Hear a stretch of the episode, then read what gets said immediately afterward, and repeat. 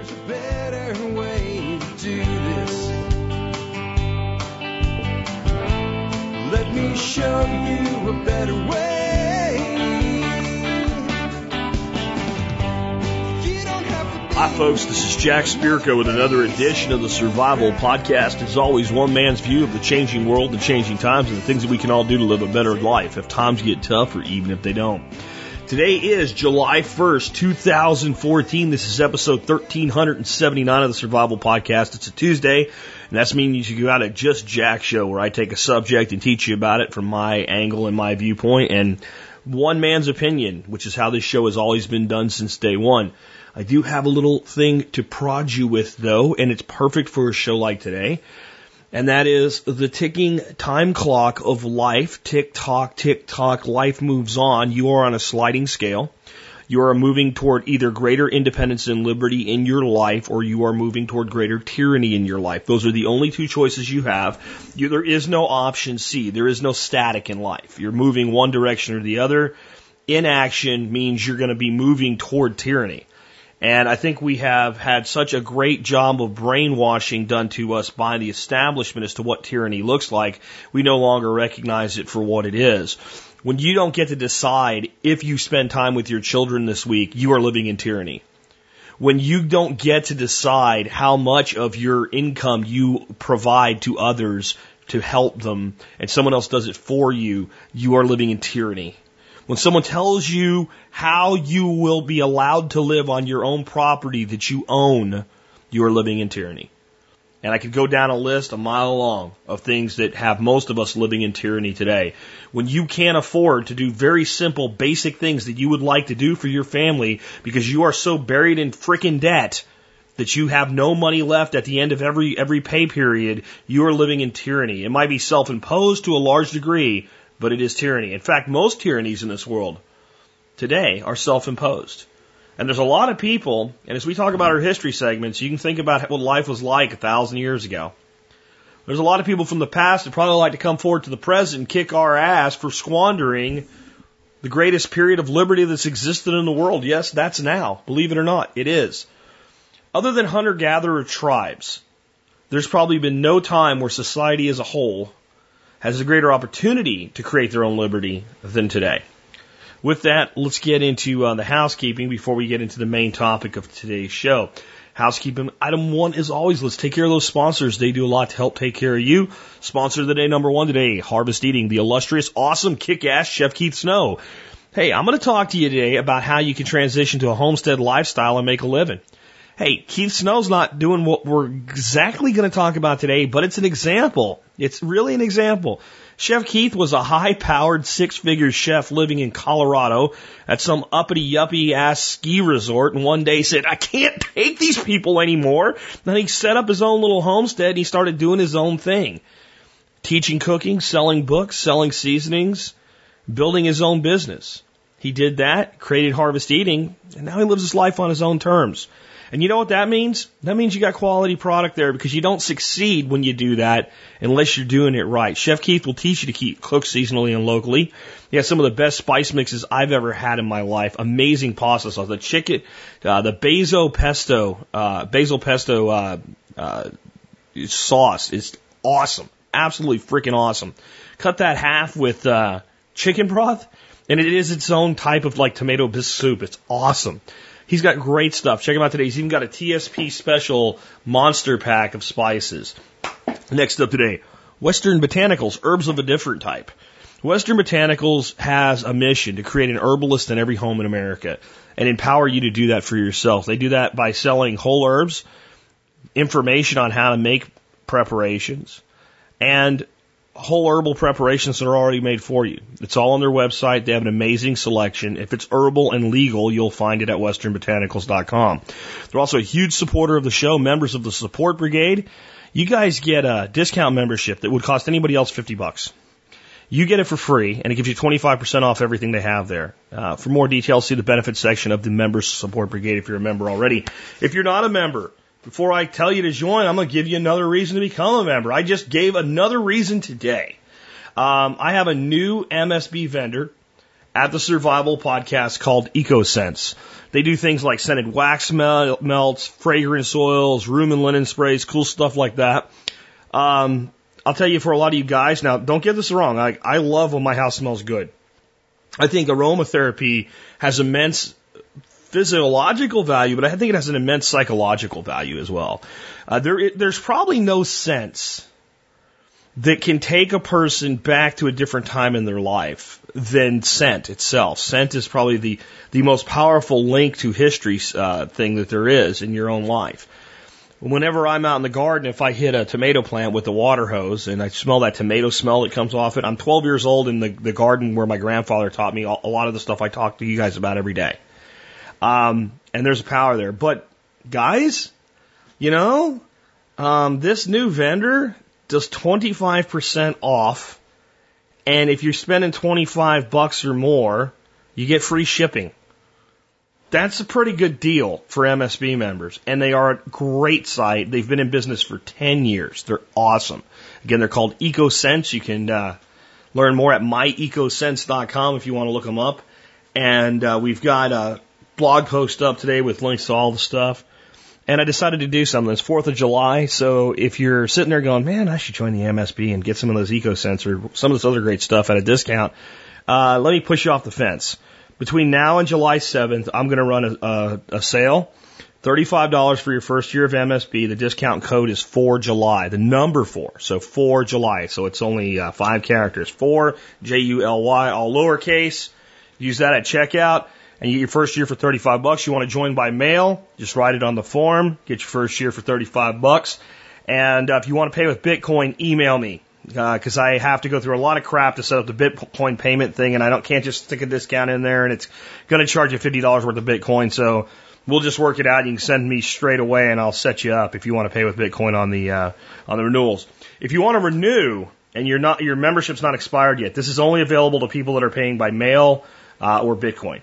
Uh, if you pay by cash, check, silver, anything in the mail, or Bitcoin, you can renew early. If you pay by PayPal, it's automatically renews, and it's just a disaster for me to try to work on letting you renew early. So, sorry I can't do that for everyone, but uh, 15 bucks off a year of MSB, brand new vendor, really cool stuff. And guys, I'll tell you what, guys are always like, what do I get the, the wife for like Valentine's Day or something like that? Little this this episode today is going to kind of be on lifestyle planning, right? That's the way I look at this lifestyle design. Um, and one of the things that makes your lifestyle happy is having a great relationship with that special person in your life and doing things like off the cuff once in a while, not for any real reason. Women dig this stuff, they really do, and it's it's because it's great stuff. So if you were to get something like that and even it's just because gift, I'm telling you, You'll thank me for the dividends that you shall receive. Anyway, with that, let's do the history segment real quick. The year is 1379. Man, this one was hard. I've got Byzant, Byzant, Byzantium, giving up brotherly love, Tamerlane, a man-to-man challenge, and double archdukes. Uh, three great segments from Alex today. And in the end, I decided just to do the first one. Byzantium, giving up brotherly love. A few years ago, Sultan Murad made a deal with Emperor John V of Constantinople to help him with his financial troubles. But while the emperor was working with the sultan, the sultan's son Sanju, Sanju, Sauje, I don't know, and the emperor's son, uh, the emperor's son both led revolts to overturn their fathers. The sultan had his rebellious son blinded, and Emperor John imprisoned his son. Uh, Andronikos IV and crowned his younger son Manuel II as co-emperor. Andronikos escaped and had his father and brother locked in a tower for three years. They have now escaped and are apparent, and apparently Manuel is a fast talker because he makes a deal with the Sultan to take back Constantinople in exchange for an increase in tribute, cash, and the last Eastern Roman city in Asia Minor, Philadelphia, the city of brotherly love. The emperor enters Constantinople chasing his son Andronikos out. Okay, so this is a time in history that has repercussions that we're still dealing with. This whole component of the Balkan areas, the Middle East, the whole area around the Mediterranean, the massive amounts of ethnic splitting and schism and the massive amounts of religious splitting and schism and tension that led to multiple red world wars goes back to this time. Again, and this is for those that are new to the episode, like, what is he talking about? It's 1379, so we do every day a couple minutes on just the year that is the episode, 1379. What was going on back then? But again, those in power stabbing each other in the back or the eye, literally here. And you also see that in a place where tyrants have tyrannical control, the more vindictive have greater success. So the Sultan has his son blinded right? And and the, the Westerner, right, the Emperor, right, he's trying to be a little cooler, just has him thrown in jail. Well, he throws him in jail, he gets out, he causes all kinds of additional trouble. Where the Sultan's son kind of didn't cause any problems anymore. And again, this is always about when we look at history through our modern lens, understanding the times and also understanding liberty and what liberty really is. And liberty is where each man must treat the other man as an equal, and all things decided on between each man must be negotiated. Well, these guys don't negotiate. They don't negotiate. And when they do negotiate, you notice what they do. The enemy of my enemy is my friend. So you got a guy turns on his parents, turns on his dad, and when that falls apart, he runs to basically his father's enemy or actually tries to turn his father's somewhat kind of sort of ally into his enemy. The other thing is you have to understand right now, this is, you always hear about the collapse of the Roman Empire. This is kind of the last death throes. It, it's falling apart here. There's like, you know, here's what Alex says on that. The Eastern Roman Empire is, uh, has been disintegrating for some time now, most, mostly due to cash flow problems and devaluing their currency. They have confiscated the Greek churches, monasteries for cash and now they are vassals of the Sultan. Oh, how the mighty have fallen. But remember that the Latin church is also in poor shape. Rome's in chaos because of the great schism. The church has more popes than they know what to do with. The Holy Roman Emperor is without real power beyond the lands he would have ruled as a king had he not been named emperor. Uh, the Eastern Roman Empire will hang on until Constantinople falls in 1453. So, you know, we're looking out 60, 70 years toward the complete total collapse uh, of the Eastern Roman Empire. And we're seeing all of this death and mayhem and fighting is is largely due to the devaluation of these, these the currency.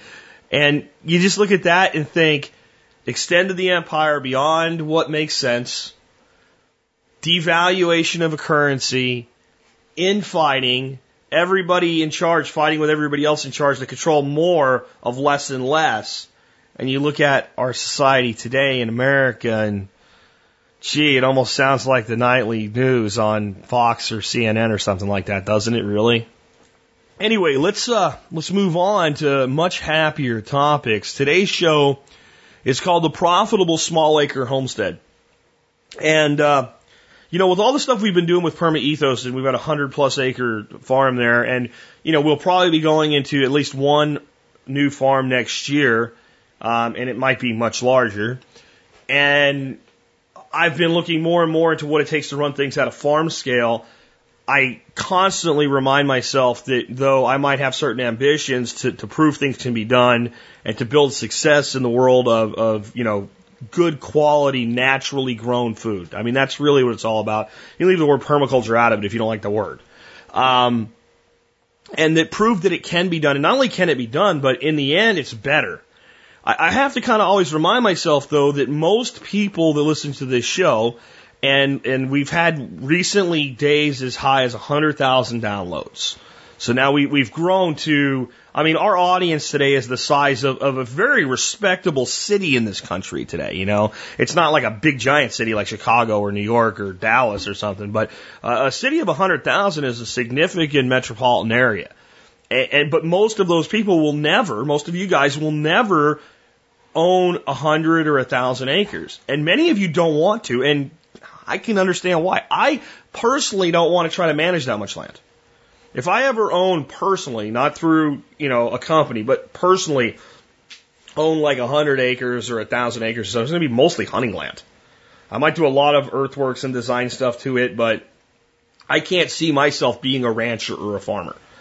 Um, I love what I do here. I'm, and I think that part of what I'm going to try to convey today is that you can be a homesteader and be profitable on your homestead without necessarily doing agricultural style production. It all, it always depends. And I know some of you, you know, get tired of the word permaculture. I don't really know why, and I think it's because you, maybe you don't know what it is. Permaculture is a design science.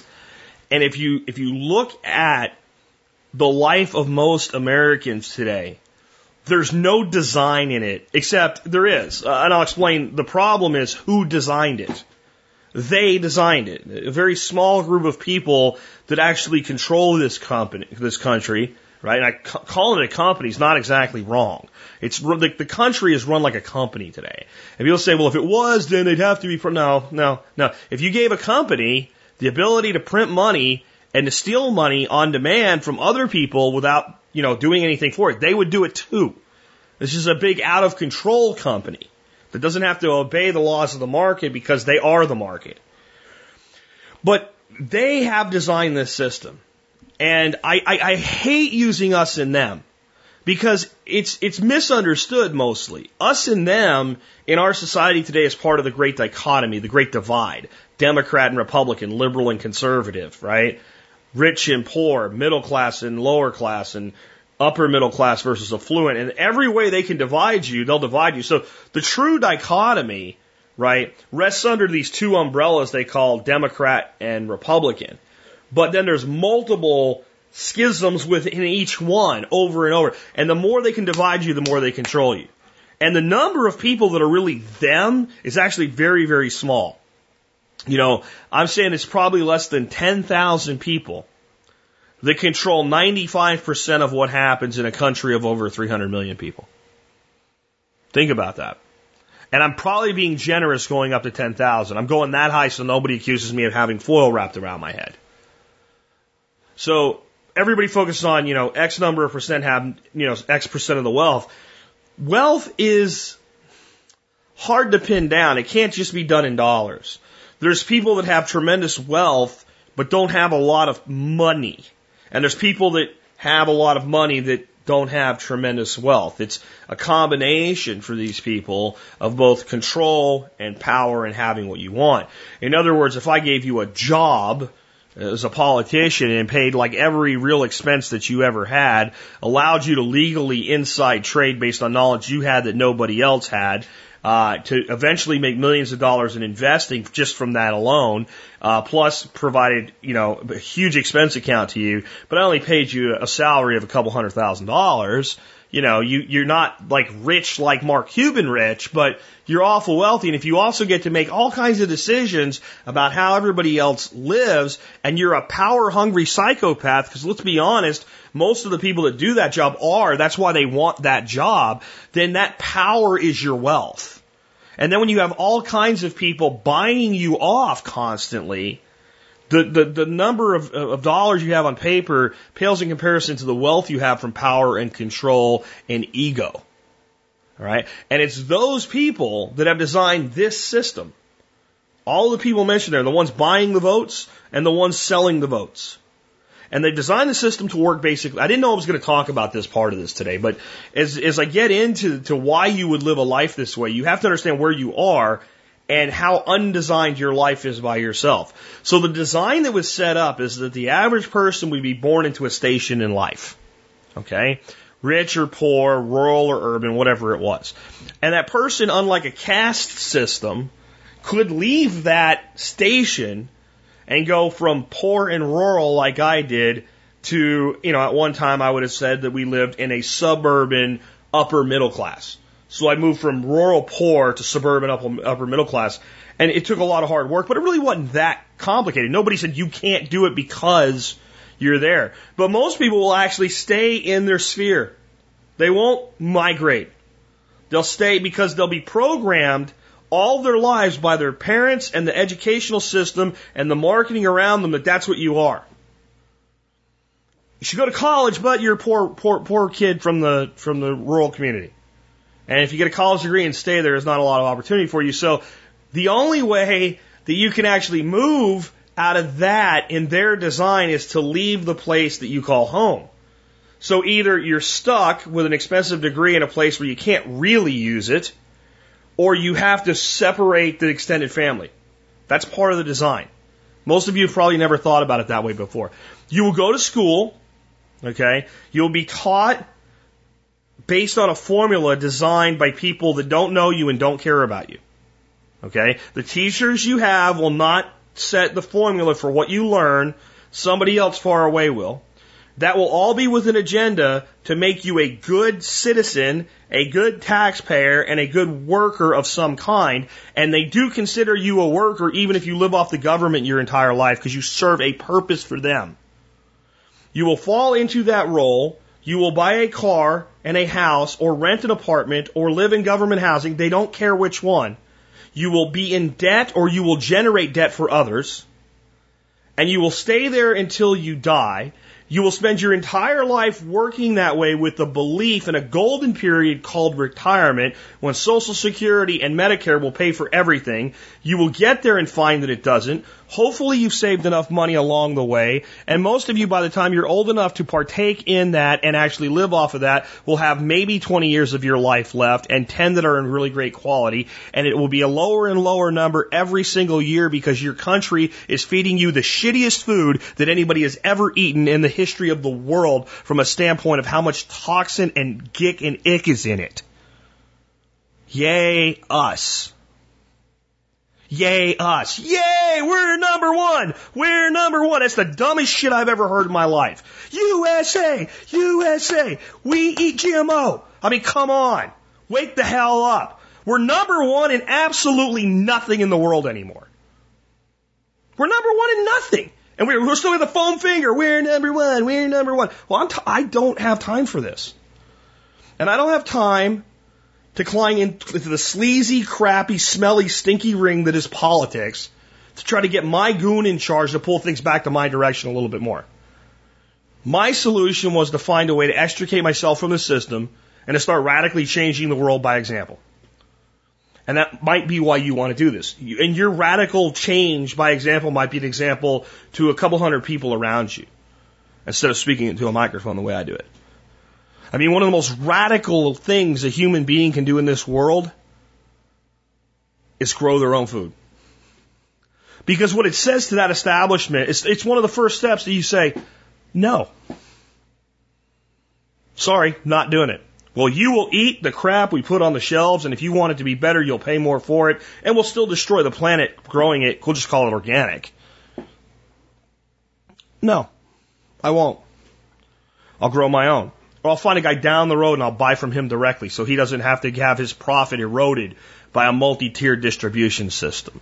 And they'll pass laws and try to be obstructive, but in the end, it's really hard to police everybody with a roadside stand selling apples, ain't it?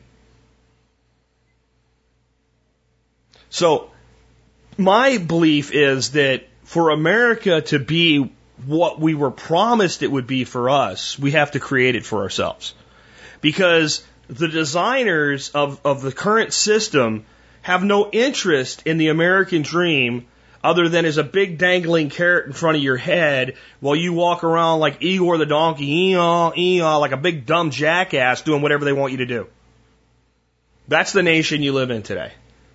So, what I'm hoping you'll get out of this show today as I talk about how to build a homestead into a profitable system is that even if you don't want to do anything I talk about at all, ever, that the concept of designing your life so that you control it gets through to you so you'll design what you want for yourself. It's the same way I teach basic preparedness. I give 12 tenets of basic preparedness. And I say, now pick and choose from them and design your own life. Because I'm give you my plan, you're going to do it right up until you get, well, I don't want to do that. And then you won't do the rest. Because you'll think this is stupid. I don't want to do that. So, there's a principle in permaculture that I want you to understand, and then I want you to flip it over how it works in your life. In permaculture, if we have a space, and that, that space can exist in conventional space, or it can exist over a period of time. Okay? If that space exists, you either have to work really hard to keep it as open space and to keep anything from growing there, or you have to put something into the space that you want and let it occupy both the space for now and over time as the system moves forward and the system changes, it has to adapt to that or you have to time stack in other elements into a design. And if you don't, nature will send something. If you put no vines up your trees, nature will send briars and wild maypops and other things to climb up your trees. It's going to happen. Something's going to go there. And you either have to exp- extend a lot of effort and input with something like weed block to completely hold it down. And even eventually then, even if that weed block never fails, eventually the system will build up enough fertility on top of it, some will start growing on top of it. So the only real way to control it and get what you want out of it is to put what you want in there. This is your life, America. This is your life, America. Do I have your attention? If you do not decide for yourself and plan for yourself how your life will go, society has already drawn up a template and based on where you enter it, we already know where you'll end up. We can calculate within probably 5% accuracy based on where a person is born and where they go to school and what they've done by the age of 20 what they will look like in retirement and probably within very few uh, margins of error where they're probably even going to be living. Because society has already designed that for you. And what that means is if you don't take radical control of your decisions in your life, your road has been plowed and they've put up guardrails all the way along it and signs to keep you moving forward and every once in a while, they'll put up a pretty billboard that tells you something pretty's ahead. And every once in a while, they even let you look at something pretty and touch it for a while. But in the end, you will go down the road that's been designed for you, or you can design your own life. Make sense? So one way that we could do this is to follow that homestead dream. Small acreage homestead dream. Three acres, five acres, maybe up to ten. Ten you probably never even design it all. You probably never use it all, but it wouldn't hurt if it was there, right? And what I want to do with this, I want to tell you what, what Dorothy and I have come up with a basic plan for right now and how we're seeing this play out. And I want to start off with admitting something. My plan may not be right for you, and it probably isn't. About the only way my plan is going to be right for you is if you are a person that can find a homestead where you can continuously commute to work and you do this in a way where one spouse can do most of the work very slowly over time, or both of you have jobs where you can work from home and you have enough freedom and time to make it work or something like that because we're going slower toward a profitable stage than most people will be able to afford to. Most people are going to have to do things a little bit differently or a little bit quicker or grab onto one thing a little bit harder and develop more of a core. The other thing is, up until a couple months ago, this wasn't even part of my plan. I built Survival Podcast so that I could live this lifestyle, and the lifestyle was never designed to support itself. It was designed to support us. So I'm trying to divide, design my land to feed us and to produce enough surplus that we can give some away. I mean, that was, that was the basic concept of it. So the initial things we did here were the right things, but they weren't from a standpoint of let's make money. If it was let's make money, well, I have a great big flat space and I probably would have put in a hundred raised beds, gone straight to doing a CSA in a market garden with automated watering, heavy mulches, highly improved soils straight straight to that would have probably been one of the best ways that I could have generated significant cash in the first year from a property like I'm on. And there are people making seventy to one hundred and fifty thousand dollars farming an acre to two acres that way. And I, I, it sounds like wow, an acre, and take that much money. An acre of raised beds is a shitload of production. The, these are people that are farming more along the way that most people garden. So now think about a one acre garden. Now, all those beds have pathways between them. And they need to be big enough to get equipment in and out between them. Most of it's hand pushed equipment and things like that. But you're going to lose at least two tenths. So it's really eight tenths of an acre of cultivation that's going on. And there's a lot of hand tools like weeding hoes and, and seed disc machines and stuff like that, that when you're small, farming that small scale, you don't need a tractor. You use wheelbarrows and all this equipment. And, you know, most of it's designed to work on a 30 inch bed. So they put 30 inch beds in and they do that. And, and we'll talk a little bit more about that in the future, uh, later in the show because that's a valid model. And it does work and it is proven and you can do a lot with it. It's a significant upfront co- cost to establish it, but there's enough data out there that it can be financed as a business if you go to the right sources for funding. Or it can be staged in. So we can stage it in at a quarter of an acre, a quarter of an acre, a quarter of an acre, a quarter of an acre over time as we build a market. And even a quarter of an acre market garden can put a pretty good ROI in. And the ROI is going to go up annually because the significant cost is going to be bringing in material and paying for material to, to do things like build raised beds, put down weed blocking and things like that. And we can do quite a bit with things like, oh, you know, cardboard, re, re, reclamated cardboard and things like that. But honestly, that stuff wears out in time. So really cheap plywood might be a way to go in your paths and things like that. Anyway, I'll, I'll leave that for now. And I just want to point out that what I'm about to lay out for you may not be the perfect thing for you to do. And I don't know how much money it'll make us because it's more like a thing for Dorothy to do and have something of her own because she wants that. So what we're going to do is our lead product is going to be eggs. And we know there's a heavy market for it because every single neighbor we hand a carton of eggs for tries to pay for it and we won't take their money right now. Because I can't guarantee them that I'm going to have eggs for them next week or the week after that because I have a small flock that we're currently expanding. But to give you an example of the fact that we know it's there, yesterday, the dogs go nuts. They sound like they want to kill somebody. And there's this stocky little Mexican guy with his car parked out at my gate and he's walked through the walk through gate and he's standing outside of my door. So, you know, I'm like, what's going on? And he seems a little taken back by the dogs, but he looks harmless. So, you know, I'm, I'm armed, but he doesn't need to know that. And I answer the door and say, hey, can I help you? And he goes, uh, yeah, I see you have chickens. I'm like, yeah, we have chickens. He goes, do you sell eggs? And I said, no, I don't. We don't sell eggs yet, but we will soon. So we had a guy stop by and ask about getting eggs just because he saw chickens here. So we know there's a market for that. We know we can make a little bit of money with that, but to tell you the truth, we're not looking to make a real heavy profit on eggs.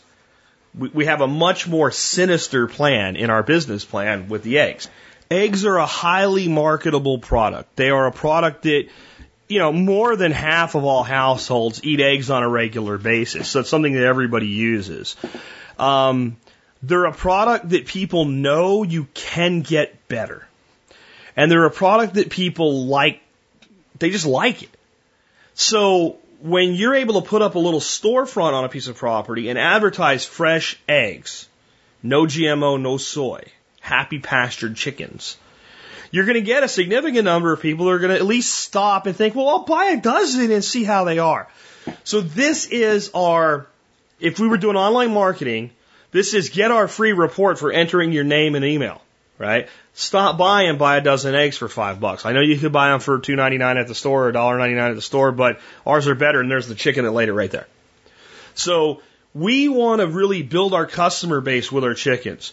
And then we want to sell other niche items. Dorothy's playing around with farming mealworms right now. Is it going to be a really great business for her? I don't know. She likes it. They're cool. It gives her something to do that she feels like is hers and hers alone. She's already talking about expanding to larger breeding systems. It's not hard. And if all we do is supplement protein to our birds, it's worth doing. Because there's plans for the birds beyond just, you know, eggs. So it's a great fat and protein supplement for our birds. She's just started taking up making candles. She wants to learn more about that. So what we'll probably do is put up a small Tuff Shed. We can run basic power, just a single circuit to it. Uh, nothing really heavy duty. So there's some lights. You can run a little tiny small air conditioner, insulate it real nice, and have a little storefront for her. Walk through gate to it, And we'll keep most of the stuff that needs refrigeration and all actually in our garage in our big giant commercial refrigerator.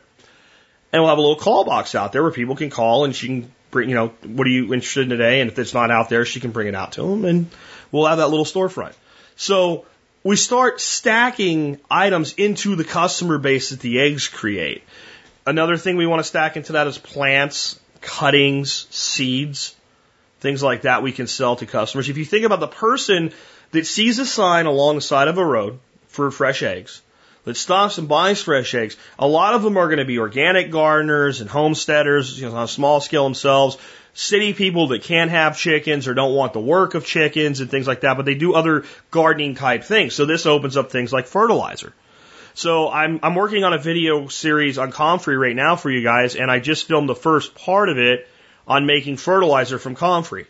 So you brew up five gallons of comfrey fertilizer, you put it in a 16 ounce throwaway plastic water bottle, okay, and that mixes at, at you know if you're if you're being really heavy with it at like eight to one. So basically, one little water bottle makes a gallon, and most people actually will use it at like 16 to 1.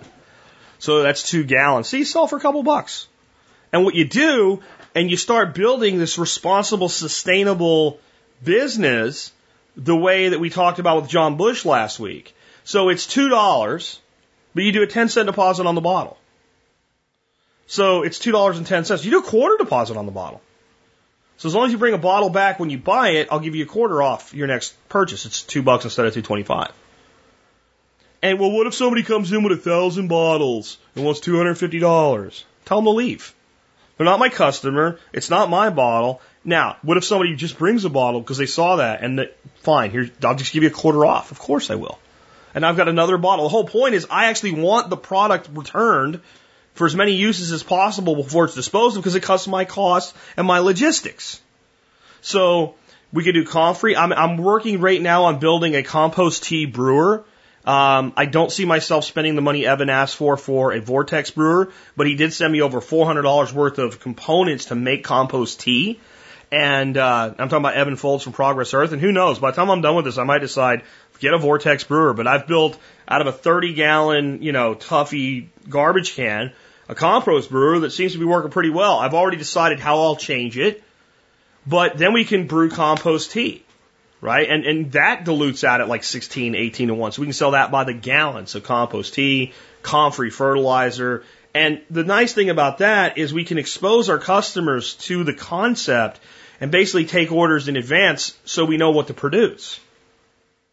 So you see how that starts to build this kind of momentum into a very basic, simple business. And guys, I'm not going to say any more than this, but how much of this business do you think is going to be cash?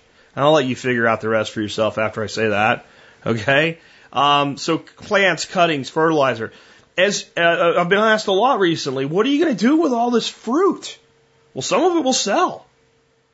You know, I mean, so we also have this amazing amount of productivity that's going to come in. And at some point, we might actually sell poultry itself. I see us more along the lines of doing things like this.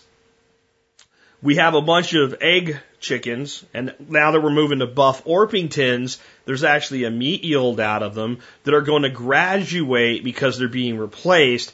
Wouldn't it be great if you had the customers that you've built this with come hang out on your homestead for an afternoon and throw like a barbecue style thing for them? right? And make some apple cider or whatever. So eventually you actually cultivate this customer base into its own community that ends up looking for ways to do business with you because they don't want you to go away because then the eggs that I don't even make that much money on will go away and I won't have those anymore. And what the, the, the what, here's what the pessimist is saying right now. Well, how many people can do that before there's so many people doing that? There's not enough of a market left a hell of a lot more than will in the next 20 years. That's the, I don't even care how many, I don't know what that number is and I don't care. If you're smart and you're selective and you build in stages. So that's our basic plan. And I'm not saying that like elements of the plan might not work for you, but that plan might be too slow. There might be not enough upfront revenue in that plan to work for a couple that says, you know what, we're going to go out homestead and make a go of it. So Here's what I think you can learn from our plan and how you should build your design for your life. Number one, I think you should specialize in something that builds a customer base. And it doesn't have to be, you know, I wouldn't call eggs a loss leader, but they're not a huge profit center. They're a small profit item. It doesn't have to be a small profit item. It doesn't have to be a loss leader. There's people that are really good with woodworking. They can do custom woodworking and things like that. Um, there's all types of things that you can do that people will pay for if you simply market the fact that it's done.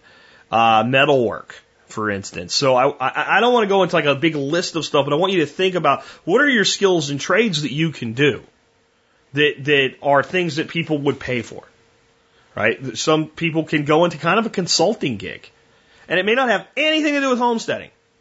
If you're a person that's a really good fill in the blank, there's probably people who would pay you for your advice. And if you can downsize your life to a point where you can consult 20 hours a week and do most of it by phone, then that frees you up to build a secondary revenue stream. Right? So, I mean, you have to get more creative, but when it comes to like, even if you're doing that, I still think every farmstead, homestead, small homestead should have something that they specialize in, that they're really, really good at and they're known for. It could be education. It could be education. It could be education like full on permaculture education, workshops and things like that. It could be a homeschool consortium. You know, it could be setting up a building with air conditioning and computers and internet access and a teacher who's fed up with corporate America saying, we run clinics each week. You can come Monday, Wednesday, or Friday. Here's what we do Monday, Wednesday, and Friday. I'm marketing that to homeschoolers. Right? And, and, and don't just go do that. For God's sakes, do some market discovery before you invest in these things. Find out if the market's there. But that's, there's no reason that can't be, that's not going to make you rich. Okay? It's not. But if you had 10 students to fill those three clinics, and they don't have to be the same 10, or it could be a third, total of 30, specializing in different subjects, and some come and some go and get replaced, but you just had 10, and you charge $10 a day, it's, a, it's $300 a week. And it, it should be a very self-directed thing, but maybe a little bit of lecture, a little bit of explanation, a little bit of tutoring, and it could be more money than that. I don't know. It's whatever the market will bear. That's just, I'm trying to get you to think beyond growing plants and trees and, and chickens. Right? Even though that's a great thing to do too. Um, I think you should expand slowly over time. Don't try to do it all at once because you'll never get really good at any of it if you try to do it all at once. There's things you can function stack, like if you're going to do, let's call it an orchard. I hate that word. I won't get into it today because I think that it's a short sighted way to do things and it causes a lot of problems to think of it as an orchard. But let's say you're going to do trees that produce food. Now, getting the earth design and water design into the property and getting those planted right away is a great idea because it takes a long time for trees to produce, and the longer you wait, the longer it takes. But that's not something you have to be doing on a daily basis. Once it's set up, you got some irrigation establishment in, and you're you let it go, and you you tweak it along the way, and you prune, and you you do some maintenance, and three years into it, you're starting to get your first real production. And that's something you do kind of, cons, cons, you know, at the same time, consecutively, not consecutively. What's the word I'm looking for here? Um, concurrently. Those words are important if you're being sentenced to something. Uh, but concurrently. So there is some stuff you do concurrently, but when it comes to your market direction, you know, I think if you're going to be a market gardener and that's going to be your thing, you're going to do CSAs, you're going to provide big baskets full of food and everything. You should get that operation running, producing, stacked with customers, and making money. And then you can say, you know what, we'd have better pollination with bees. So let's start a bee operation in apiary and let's sell honey and wax. Okay, and you might concurrently put in two hives or three hives that are just there while you market garden. But then you're going to do just enough to make sure the hives are healthy and you know your second year maybe do some dividing and expansion and more hives and you're probably not looking at selling a lot of honey until maybe your third year. So you're going to develop the one market and you're going to be developing the product for the next channel over time. And sometimes you'll move faster. putting little items in there is great. And talking to local people that have local products about consignment deals maybe is not a bad idea if you're going to have a storefront. And then thinking of how I can stack things. So one of the most thought felt gifts I've received as the host of this show was the guy that emailed me. And I said, I'd found this proverb. I don't remember who sent it to me, but it really hit home with me of everything I'm trying to do. It's an old Greek proverb. And it is, a society grows great when old men plant trees under whose shade they shall never sit. And the guy that sent me the, the gift has basically like an apple orchard. I don't remember it's like New York or Minnesota or somewhere up north. And they have this old apple orchard that they've restored and they, they make, you know, they do apples and apple cider and stuff like that, I guess. And, um, but they function stacked in things. So they got a laser engraver and some woodworking equipment. And every year they prune the trees. Well, some of the prunings, when you prune fruit trees, end up being quite sizable. So he took and took this piece of apple and cut it so it sits like a little stand and it's got the bark on the back, sanded it, finished it, and engraved that saying on that piece of wood and sent that to me. You can bet I'll die before I don't possess it anymore, and I'll leave it to someone I care about. Hopefully, my son. Um, that type of thing really doesn't have a lot of cost associated with it, and the raw materials being provided from an activity that you're creating anyway. So I'm sure a lot of those branches are used as mulches and things like that, but these select pieces that make nice gifts are then converted into this. Now, I want you to think about this. That product sitting on a shelf at a store in town has a pretty low perceived value. It has to compete with Chinese crap and all. And some collateral marketing could be, you know, there's a picture of the farm and a little explanation of what it is, and that might generate some sales. But the reality is it only has a certain perceived value. Now, if I'm buying apple cider every year from this guy, um, or I'm buying apples every year for this guy, or I'm buying apple jelly, or if I'm buying some Apple product that always ends up on my Thanksgiving table. All right. I want you to understand the, the kind of customer relationship you're developing so that when people come to my home and they eat these Apple or Apple product, um, I'm actually, there's this guy that has this apple orchard right down the road, and that's where I get this, and it's fresh. People talk about stuff like that. When I can, for him or a member of his family or a good friend create a product like that, tailor made to his mindset, that product has a massive perceived value compared to when it's sitting on the shelf, even if it says the same thing and looks the same way. And if it can be customized, if I have a little machine where I can just type it in and hit and it, and it does it, well then it's got even a bigger perceived value because it can be personalized to somebody. And a gift like that, we, have gotten to a place in society where we're, we're buying stuff for people for like Christmas and stuff like that and birthdays and all. It's hard because everybody already has everything because everybody already charged it on a credit card and everything's all microwave age. And things like that are unique. And the story that goes with something like that is as important as the item itself. If you give somebody that, oh, that's nice, thank you. Oh, I got it from this guy, and he's got it with the apples every year when you know the wife makes pies for Thanksgiving. This is the, the wood from the trees that those apples come from, and the guy right down the road made it, and his son is so and so, and he lives over there, and everything changes. And I'm not saying do that. I'm saying think that way. Function stack that way. This is the, the, the core of small business that's been lost in an age of beeps and blips. And it's, it's not gone. People have just forgotten how to do it. And when you do it, it's well received by people, I can tell you that. So, what I'm talking about then is developing deep relationships with your customers. Where the people you're doing business with, again, want to do business with you. They want to tell other people about what you're doing, and they never want you to go away.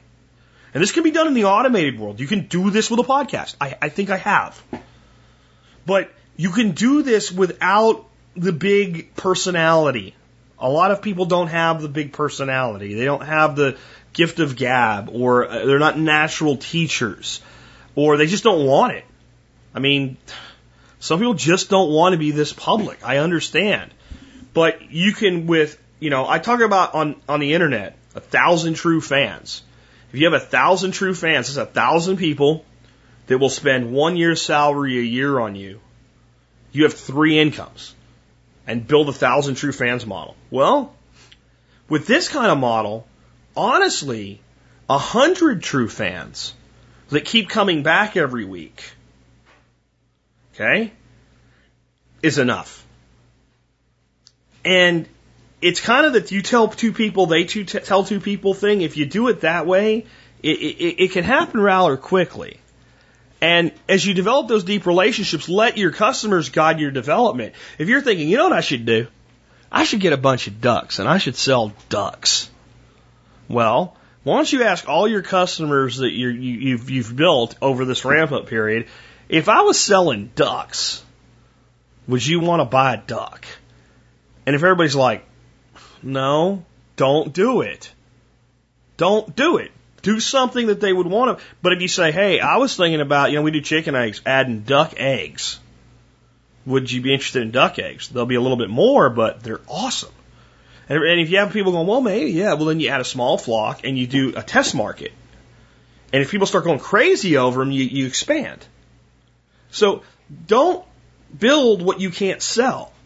Build the base market and then sell to it based on deep relationships niche product and what they tell you they want. Because you might say, well, I could do, and then I don't, nobody wants a duck. Maybe just nobody wants them. Well, then don't do that again. Um, I also want to talk a little bit about what I'd look for in a property. If, if this was the plan, I don't know if we'd be on this property or not. Um, probably would because in the end, it, it has, for everything it gives up, it has so much it gives back. But our biggest problem here, for those who've heard me talk about it before, is rock. And we have very shallow soils sitting on limestone slab. So I can't put ponds in. It makes water hard. It makes fencing hard. It makes every bit of infrastructure that would normally be the simple infrastructure hard. About the only thing that's easy to do here is a building. Because you only need to go so deep, put a slab on it, and it ain't going nowhere. It's literally welded to limestone. There's you know, the, the, one of the biggest businesses in the Dallas Fort Worth area is foundation repair. Those guys don't even p- pretend to care about where we're at because they know a house sitting here doesn't go nowhere. If it goes somewhere, it's a sinkhole in the limestone and it goes underground. That's about the only time one is going to move around here.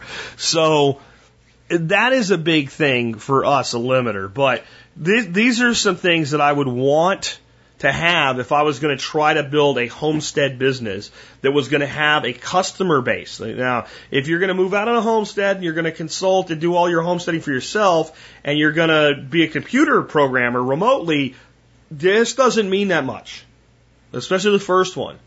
But if you're going to build a local market, I want to be close to a reasonable population center. I do not want to be out in the middle of Jabip, especially with a small acreage. A big farm can have enough production that you can warrant trucking stuff. Okay? Because if a truckload of stuff leaves and delivers or goes to market or goes to a reseller or goes to a farmer's market and comes back empty, it's profitable. Right? But the homesteader's producing more like a trunk load of stuff, you know, the back of a of a station wagon load of stuff maybe. And that really you don't want to spend a lot of time at farmers markets. And you don't want to spend a lot of time transporting stuff. You want the customer to come to you. And if you build a local market the right way, the customer actually isn't adding any transportation miles. Your best customers are going to be people that, you know, on a regular basis just happen to drive by your location. So, you know, a reasonable population center with with a market, right? If there's a small town near you and every single person that lives there has a garden and homesteads and raises chickens and cows, you probably don't have a big big market to sell to there. And you have a lot of competition. If everybody's dead ass broke, if it's like one of the poorest towns in America, I'm conflicted because I'd love to see somebody go there and start building enterprises and businesses and turn that around. I think there's opportunity there. But if you're going to do it as a homesteader selling to the market, the demographic's wrong. So you want a reasonably affluent market to sell to. If there's if there's no 250 plus thousand dollar houses within 20 miles of where you're at, you've got a problem. Okay, I mean you do it, it from this type of a direct marketing thing. You're either going to have to go bigger land, bigger production, or or do something radically different. Um, decent internet access. This was one of our biggest holdups we found a lot of property that property wise was better, but there wasn't quality internet access. Several of them though would have had plenty good internet access for the average homesteader doing what I'm talking about. They're not uploading a two hour audio show every day and multiple videos every week and all of the, and, and running a full scale online customer service driven business, right? Um, so even satellite internet will work for many people like that. But I want anybody doing this to have a blog.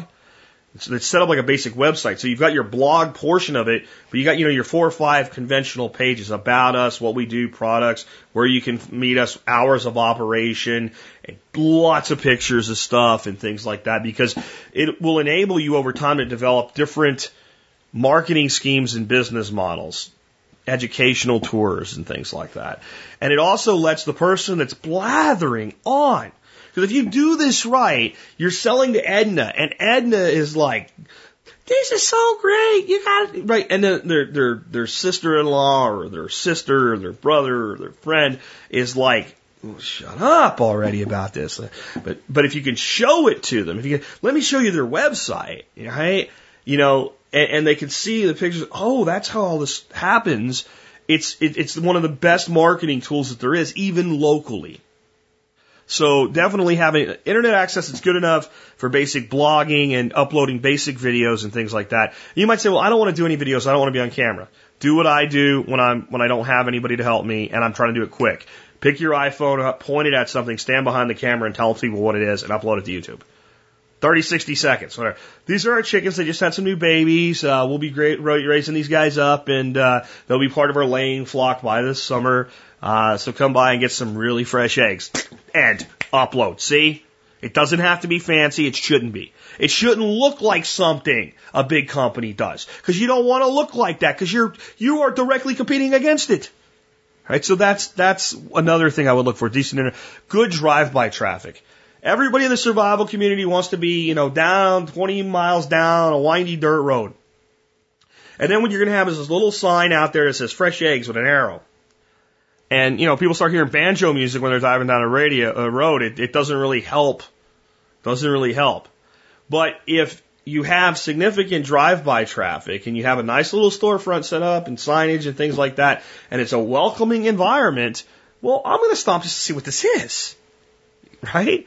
And, and, and that is really important how that is presented. Very quaint, very country, very, very different than what's around you is how I'd want to do that. Um, but I want good drive-by traffic. We, we happen to have that. No restrictions. Unincorporated land if possible. So now you're trying to get close but far. We hit a home run on that one. I mean, that's one of the most amazing things to me about this property. I don't have to ask anybody for permission to do shit. And, and that's really what you want. And it may be hard. So if there are restrictions, you need to be very clear on what they are and decide does your business plan fall outside of those restrictions? And how, how impeded by those restrictions are you and what's the balance point? Because there's people doing urban farms in downtown Austin. There's all kinds of restrictions, but Austin's friendly to urban farming. They're not friendly to urban livestock, but they are friendly to urban market garden style farming. And if that's really what you want to spend most of your effort on doing, a town like that makes sense. A town with a bunch of yuppies that want to pay a premium for natural food. You're growing natural food. That's a home run. Now, I don't want to do that, but you might. And there's nothing wrong with it. And somebody needs to do it. And it builds the market for everybody, by the way, when they do. The one we don't have is deep soils and pond sites. The more water you can put on a property, the more pressure you take off of infrastructure, the more easy your life becomes. If you can put four little ponds in and paddock fence around four little ponds, and move animals through those four areas. The ponds give them water. You don't have to do jack diddly squat. And we spend an awful lot of time filling kiddie pools and, and, and cleaning water out and stuff like that. So if you can put natural water in, it goes a long way. So you need deeper soils to do that. Deeper soils let you do things like run subsoilers through your soil, build soil much faster, improve soil health much faster. It doesn't have to be good quality soil so much as it has to be, can you dig it? Right? Can you dig in it? Can you plow in it? Can you manipulate it? Can you cultivate it?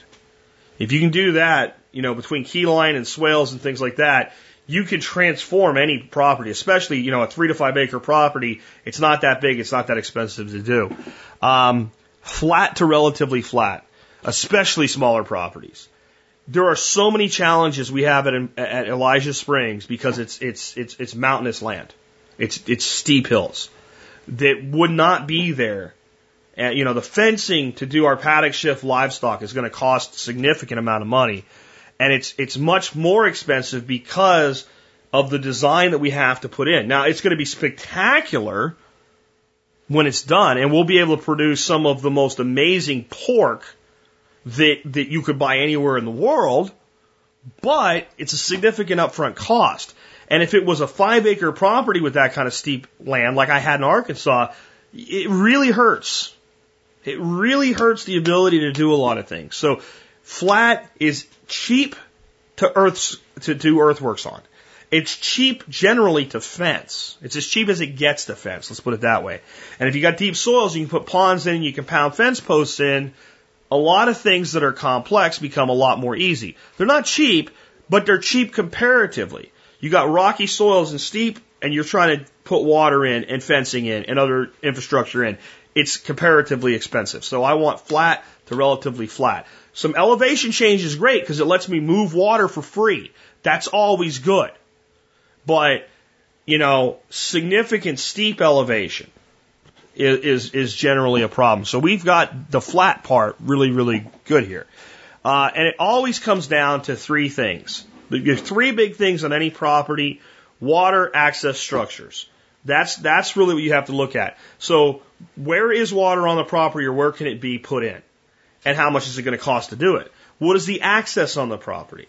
So, it's great that the property's big, but can you get to it? Right? So, a five acre property, you can do a lot with a wheelbarrow lawn, but you're probably going to want a little tractor, a little lawn tractor with a cart or a four wheeler or something for moving heavier things around or just a pickup truck. Well, you know, can you go there without damaging the land? Do you need to put a road in? How often do you need to go there? So, you know, a lot of times the reason you wouldn't use a pickup is a vehicle like a four wheeler or something, especially a smaller one, is much easier on the land. Or a little lawn tractor like we have in a cart is much easier on the land than a big, you know, two and a half ton rated pickup truck like I have. So you got to think about that too. Uh, it's the water, the access, and the structure. What buildings are there? Can I reuse them? Can I, you know, repurpose them? And if I don't have structure, where can it go? How much effort does it take? And what's my budget to put it in? And, and those things all together are how I would evaluate a property for this. I want to talk about some different revenue streams that uh, some I may do and some I may never do, but I just want to give you some ideas. And there's going to be like tons of people going, well, what about rabbits? I don't have rabbits on my list. Or what about quail? And I don't have quail on my list. Yes, yes, yes, and yes, and yes. But does your market want it? Can it make you money? And how much work do you have to do? Let's say I had two possible revenue streams, A and B. And let's say I like both of them. I love A, I like B. Okay, so I love A, I like B. When I test to see whether or not my market's interested in it, they like A and they love B. I'm starting to love B. All right. Now, when I say to myself, how many hours a week will I have to spend doing this? I love the idea of A, but I'm going to spend 10 hours a week doing it. I like the idea of B, but I'm going to spend two hours a week doing it, and my market loves B. I'm loving B. I'm loving B. Now, when I say to myself, which one makes me more money, and I say they both make me the same money, I am over my head, over heels loving B now. Because they make the same money. Why are you so much? Because I work less, my market loves it, and I and, and, and it's going to cost me the same in budget. That just means it costs me a lot less because I know I'm going to sell more, but I'm going to put less labor in. So now I'm now I'm I'm having a love affair with B. And but you really wanted to do A, yeah, but now I really want to do B because it's going to make me money. I don't hate the idea of it. It costs me the same, and my market's begging for it. And if I look at ongoing costs, and the ongoing costs of B are level or go down, and the ongoing costs of A are level and or go up, now I'm not even looking at A for a long time. B and I are running off to elope in Las Vegas. That's how in love with B I've just become. And I could have started out going, eh, I don't know how I feel about B, and I would have ended up in the same place with it. So, as you think about all these things, just because you heard about it, just because somebody says it, it really comes down to how marketable is it, how much does it cost, what's your profit margin, and how much how much does your market pull versus you have to push.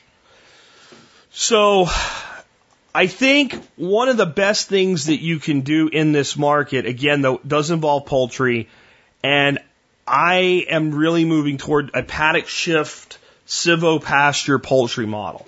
I don't know if we'll do meat, but you certainly could. There's a lot of other things that get in the way when you do meat. So there's a lot of other things that could make it easy or hard. It depends. But we have a one acre western pasture.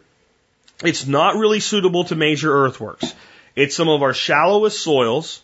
The best thing that I can do with it now is continue to have my neighbor dump horse shit on it and graze chickens on it. The problem is they're free ranging over an acre and they're not really working where I need them when I need them, and it's not giving me the opportunity to do things like go in and let's say, okay, let's just take this piece that we can afford right now, and let's go get 10 loads of compost, and let's layer it with a freaking four inch deep compost layer, and let's plant it to cowpea and buckwheat, and let's irrigate this damn thing, and let's get something going here.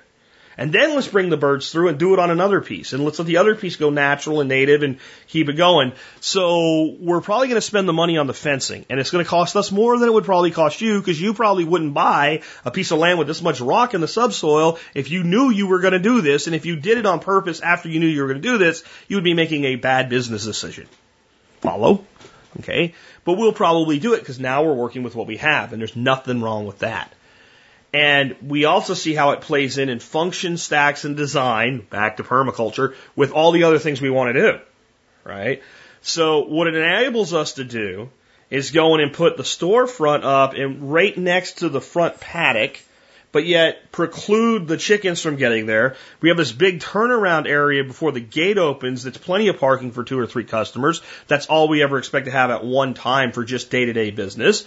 And then we put a walk through gate to the little storefront that we'll put in. And that allows the person to walk right next to the chickens, but never let them out in the road to be run over or eaten by the neighbor's dog. Right? So it, it plays into that. It also plays into then we can go in and plant a lot of really hardy trees out there from seed and from seedlings. Uh, I'm, I'm becoming a big fan of this Irapan product. It's made by T-A-L hyphen Y-A, and the product is marketed in the United States as Irapan. I believe they'll work. I'll have to come up with a different way to keep them on the ground because I don't even think I can get the staples in the ground deep enough out there. But the trees will fracture the limestone with rot, with root pressure if you put the right trees out there. Planting trees, getting them up, putting some berms in, and with the permanent fencing, all we have to do with those drip trays, wherever there's a tree, you put a drip tray, and you take a little um, piece of chicken wire, just big enough, and put it over the tree. And that's it. And the chickens can't scratch the roots up because of the drip tray, and they can't browse off the tree because there's a little wrap of, of, of wire around it. So we can go out and put a couple hundred trees out there. And out of 200, 100 will die. It's okay. We're supposed to. We'll have survivors. And, and over the years, they'll build shade and they'll build mast and they'll feed the chickens. And if that was deep soil, this would all be easier.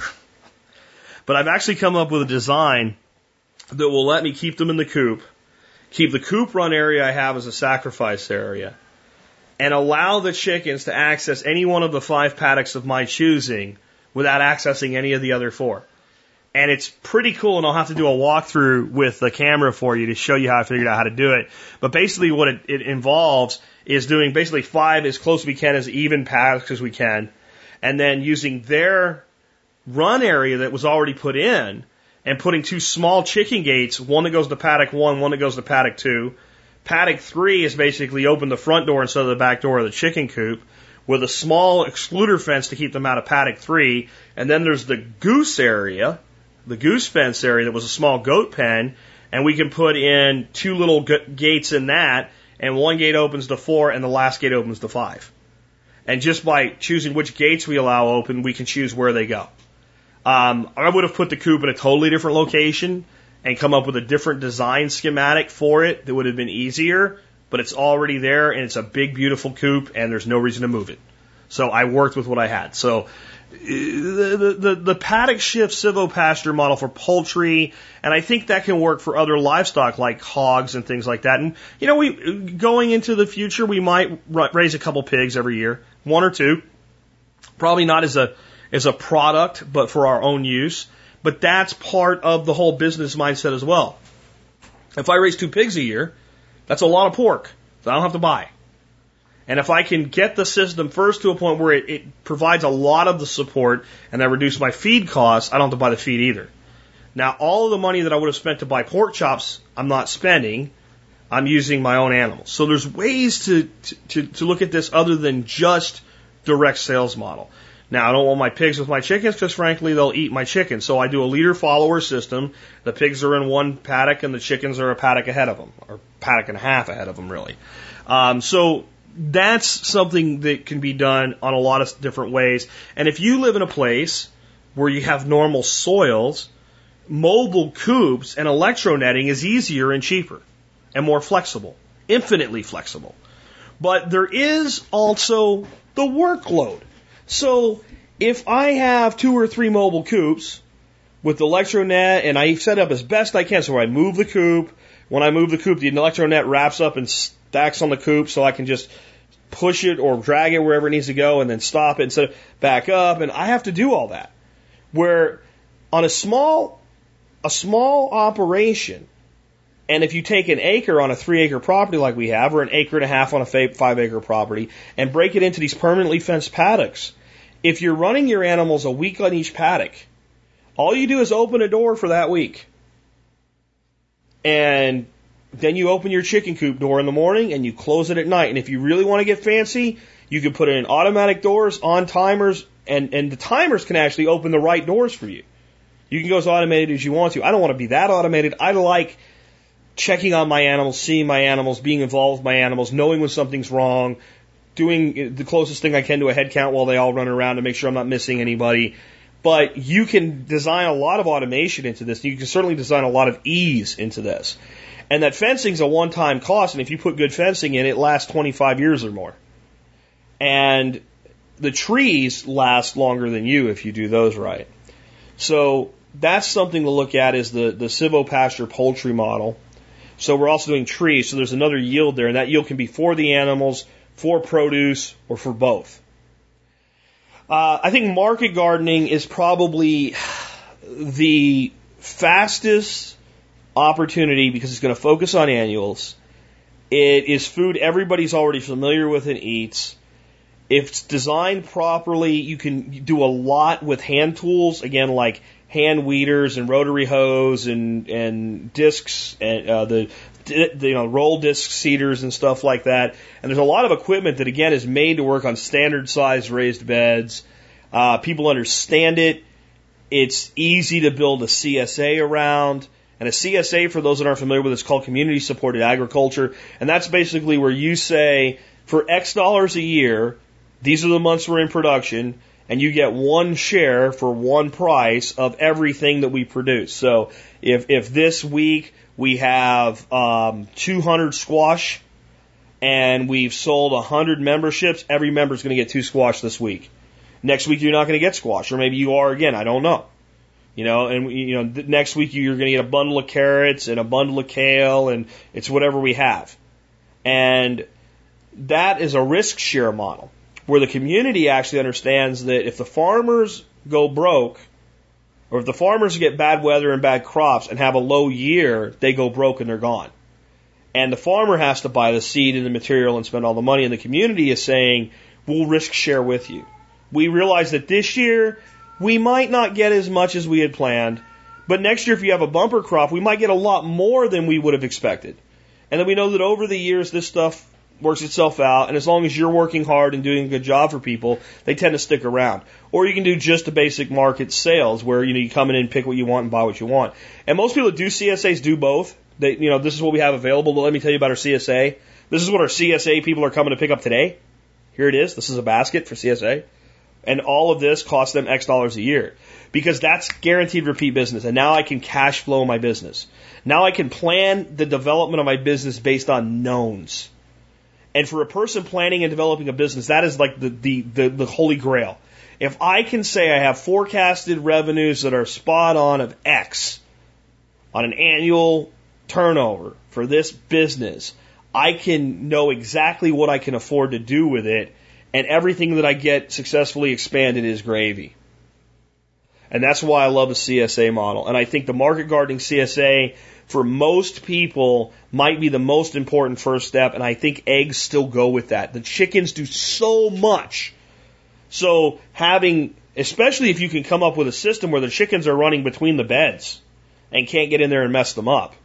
So if you can combine a paddock shift chicken raised bed model, or even if you're just moving them through quadrants around the raised beds, and doing composting in place. And when the chickens leave and the compost is there, like Geoff Lawton's chicken tractor on steroid composting plan, then you're doing less work to get the compost made and you're doing less work to get the compost onto the bed because it's only moving a few feet. Everything should be designed to move as, as little as possible to require as little work as possible in something like this. We, we think of farming like hard work, up at sunrise, down, you know, stop at sunset and work into the night sometimes and all. Well, farming shouldn't be that way. Nature's supposed to do most of the work. We're doing it wrong. We're absolutely doing it wrong. Now, I'm not saying it's easy, you know, and I'm not saying a lot, a lot of work goes into it because it amazes you how much work there is at times. But I'm saying over time, the work should get easier and less, not harder and more. If it doesn't get easier and less, you can't add new business units. Um, another opportunity, and this is something we're kind of setting up small nurseries. I'm very, I'm talking to Nick Ferguson today about the nursery course. They'll be coming out probably winter of uh, this year after the PDC is completed for Perma Ethos. And we're going to do a great job in providing education for people to do this. But in the end, I mean, if you know a little bit about plant propagation, if you're already selling eggs and other things, well, you can propagate a couple hundred plants a year and have them as part of, you know, we have these available. And start asking people, what, what do you, what do you plant on your property? And if it's something that's easy to propagate and you have a lot of people that answer the question the same way, and it's an annual especially, well, start propagating that shit. Because you know you can sell it. So small nurseries, I won't go deep into because we've talked a lot about it before. Uh, small orchards for produce. Again, I don't like the term orchard. What I'm really talking about is lots of productive trees. Uh, I I can't see the long term plan being growing carrots when the long term plan could be growing apples and plums and pears and berries and peaches, where all I have to do is pick them and a little bit of pruning.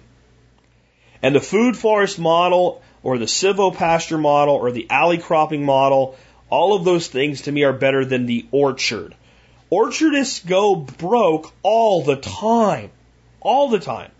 Now you can do more of a permaculture orchard model with a much more polycultured system and a lot more well thought out planning. But to me, if you can combine your livestock and your production together into a holistic system, there's less work and more production. And it may not be that you have as much production per tree, but you have more total yield per acre with this polyculture natural system.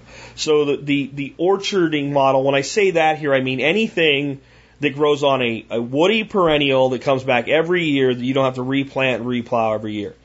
And that product is seasonal and it sells seasonally. We have the plums in the summer and the strawberries in the spring and we have apples in the fall and it, it also starts creating a lot of opportunity for value added products. You know, anything from, from, you know, applesauce, canned apples, I don't know, apple cider. You can't do the fermented kind because the government gets in your business or whatever, but you, there's no reason I can't sell you an, a hard cider kit Okay, which is here's my fresh cider, here's a sheet of instructions, here's some yeast, here's a bucket, here's everything you're supposed to do. Right? I can do that. I just can't sell it to you already done. So how creative can you be? Here's a sizer kit. What's a sizer kit? Five gallons of cider, right? Here's a here's a big jar of honey, and here's some instructions and a bucket and some yeast, right? So I can I can do that too, and I can probably get a big premium for that. And that guy's probably going to come back for more next year. He really is. I can develop a lifelong customer base with that. Um, specialty craft products too, like I talked about the piece of wood. Uh, I know one of the ladies that's been on the show here, Melanie Sorrentino. She was on here about tiny houses. Her husband is a really great woodworker. He does everything from you know custom made, very expensive guitars to picks for guitars and wooden spoons and wooden bowls and things like that. And he makes a decent income off of that. And you know those kind of things can be added. Um, dairy. This is very dependent on where you live. This is very dependent on where you live. There's states that are just Nazis on, on raw milk. And there's states that don't even, like, there's nothing really you have to do. You can just sell it. And there's states where there's things you can do so that you can sell it and comply with the law. And there's always ways around things. Um, we have a couple dairy cows at the Perma Ethos Farm in West Virginia now. West Virginia is a Nazi state on, on raw milk. Well, our thought is, you know, one of the best soil amendments is milk. Did you know that milk is a great soil amendment? It is a fantastic soil amendment. Because one of the ways that people, let me back up a second, one of the ways that people get around things like you can't sell chicken, you know, prepared chicken, so like you've killed it, you've plucked it, you, it's you know, dead, cold, ready to cook chicken, is they mark it not for human consumption, pet food. And the person buying it knows full well, well, I know it says pet food. I know I'm buying it as pet food, but I know it's an organic, beyond organic chicken, and I'm going to eat it, so I'm paying the price for human consumption, and I know we're getting around the law, and there's not a lot the law can do about it. As long as I'm not going wink, wink, nod, nod every time I sell you one, what is that? I sell them those, that's premium pet food. Well, people have done that in states with raw milk. They sell the milk as pet food.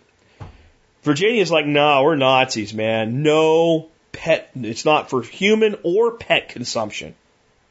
Fine. Soil amendment, not for consumption by humans or pets. Using this product in a manner not consistent with its labeling is a violation of state law. That's how you label it, right? Okay, fine. There you go. So if you drink the milk, it's, it's you broke the law, not me. Now, I think you're in a gray area there, and I don't know if we're going to do that or not, but it sure seems pretty ironclad. But I, the reason I tell you that is the small homestead, I don't know that I want to try to paint that big a target on myself. So if you're going to go dairy, try to pick a place where you can do it, you know, and, and, and do it well. But dairy, cheeses, things like that, I think make a lot of sense. And then the thing is, again, not everything in the business has to be for the purpose of money. It can be the offset of money. So if I have a couple dairy goats, and I won't because I don't want to do this, but if I do, and I can milk my dairy goats and I can make my cheese and my milk, and that's all product I'm not buying, well then it makes sense. You know, and you can, it is good hog feed. I mean, you know, um, milk clabber is great for hogs, and it's it's a good growth food for hogs. So that's another way that it could be used, even if you're not doing it. Other stock like sheep and cattle and goats, etc. Again, I think that for the small acreage, you can only do so much with it. I mean, you can put a lot of a lot more animals on land than a lot of people think you can, but you can overtax land, even with good practices if you overstock. But you can put, you know, um, a Dorper ram and two Dorper sheep into a couple acre paddock shift system. And if you move them with the right frequency, they will not overgraze it. And those Dorper ewes will give you, on average, about three lambs per three years. So sometimes they'll double kid, sometimes they won't, sometimes they even have triplets. So, you know, you're looking at two to three lambs a year in meat yield out of that. And you're getting the grazing and the fertility gain and much easier to deal with animals to me anyway than goats. That's one way you can do it. The other way is there's goats that sell for a lot of money because people want the goat alive. They want to breed it and stuff like that. I don't, I don't like markets like that. To me, they ebb and flow too much. They crash, they burst. But people that are good at it make money doing it with goats, miniature horses, certain breeds of dogs. So all of those types of things could be in there. I think bees and bee products is great. And I think that doing it the right way lets you develop a real market and scale your hives to your market. And I think that makes a, a tremendous amount of sense. And then if you're getting a wax yield, um, you know, we'll, prob- we'll, we have three Langstroth hives uh, here now. And if I find that I like working with bees, and I don't know if I will or not yet, I mean, this is a new thing for me, but if I find I like working with bees and I don't mind having one Warré hive or one conventional top bar hive, I may, as I add a few more hives, add at least one like that just for a wax yield. Because um, you get a lot less wax out of a Langstroth hive. So, um, you know, we'll see how that goes. But for the person that wants to do that, you know, the wax from bees can be used in a lot of salves and things like that. And when you get into the herbal world, if you start making things that people put into their body, you get into a lot of weird government regulations. It's a little less restrictive if it's if it's a salve type thing, a rub, a liniment, etc. So that is all opened up to you using beeswax as part of the formulation of that. Uh, usually olive oil and beeswax are used to make salves together. So you got to buy the olive oil. We're growing some olives here. I don't think we'll ever grow enough to make a significant amount of olive oil though, but uh, who knows? Just, I guess it's possible, but that would be an input you'd have to buy. Um, but so I think that a lot of these things all kind of combine over time and what works for you. But I think you really have to look toward value added products and can you start involving other people in the value add? So if you got to a point where you had this huge surplus of apples, can you make a deal with some other local person who's really good at doing something with them and bring them in as a partner? It's like a remote small element partnership. And I think on even five acres, there's room for maybe a two family approach and building multiple units with those two or three families. I think that's definitely possible. It's up to you. Do you want to do that or not? I think also another way to look at this is a person with five acres that does a really good job with it and turns it into this really beautiful farm could probably put in two or three small houses. I wouldn't call them tiny, right? I'm thinking like 12 by 16 with a loft for a bedroom. I bet they could, you could rent those out for three, four hundred dollars a month to single people or or couples, childless couples, or even some people would do it with a kid. I I think it's too small a space, but um, you know, three of those you're turning a thousand bucks a month or more just in rental income. And I mean, when I was single, I was paying two and a half times that for an apartment that I hated. I would have I would have lived in a place like that in a heartbeat. So you got to start thinking more like a property developer. And you develop the property to certain ends. And you might be like, I don't want chickens, I don't want ducks, I don't want goats, I don't want any of these freaking animals, I don't want any of this problem, I just want to do market gardening. Well, then do that, but you'll still find peripheral stuff. You might be, I don't want to do any of this homesteading stuff. There's still ways to develop properties like this in the right area. You know, planted the trees and made beautiful with lakes and ponds and three or four tiny houses, you've got a significant income just from that. Now there's places you can't do that. So again, you got to look at the regulations and the restrictions where you're going. But the value add component is huge. And the more you can stack value adds, and can you find somebody that wants to do a value added product and just provide them the raw material? So if you could find, so like again, you get into herbals, you get into this like weird government world, okay?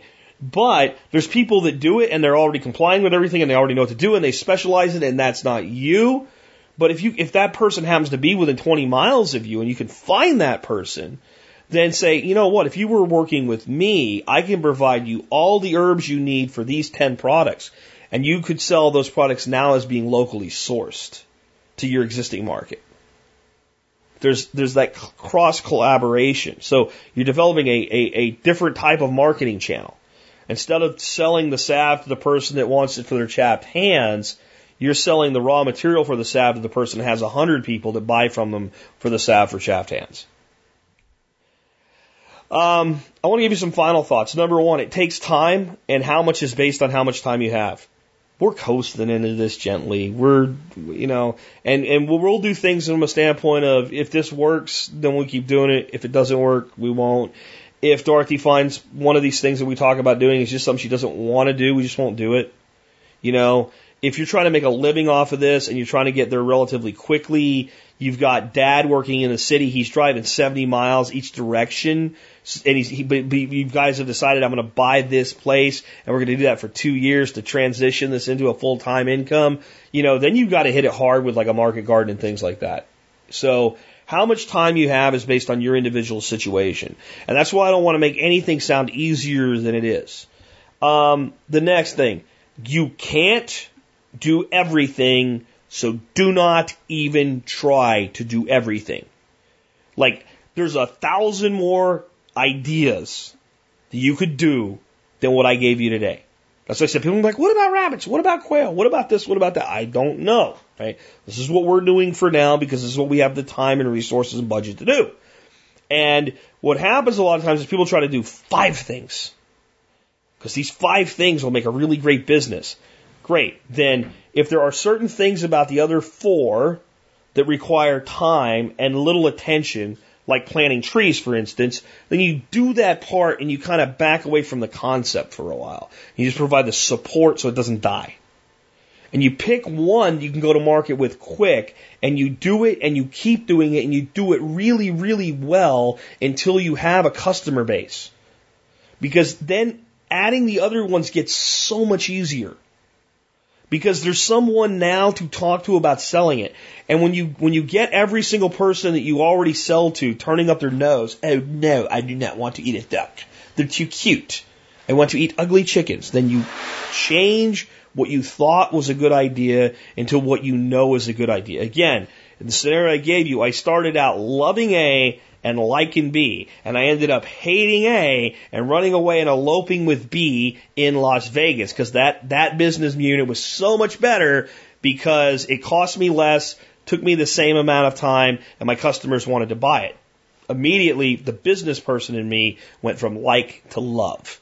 Now, if I hate it, I don't care. I'm not going to do it. I got to find something I at least like, but then I got to make all the other quivers, all the other arrows in the quiver hit home.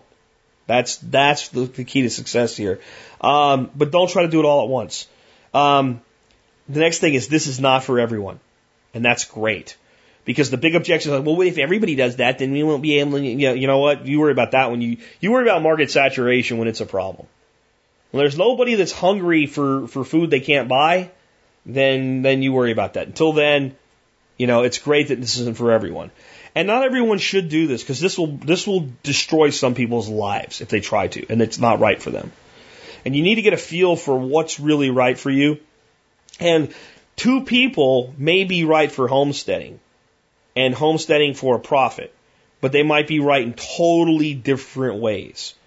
One person might. I asked Michael Jordan, the the beekeeper, the bee, bee whisperer, how many hives does a person really need to make a living just from bees. He said if they have a good forage resource, 50.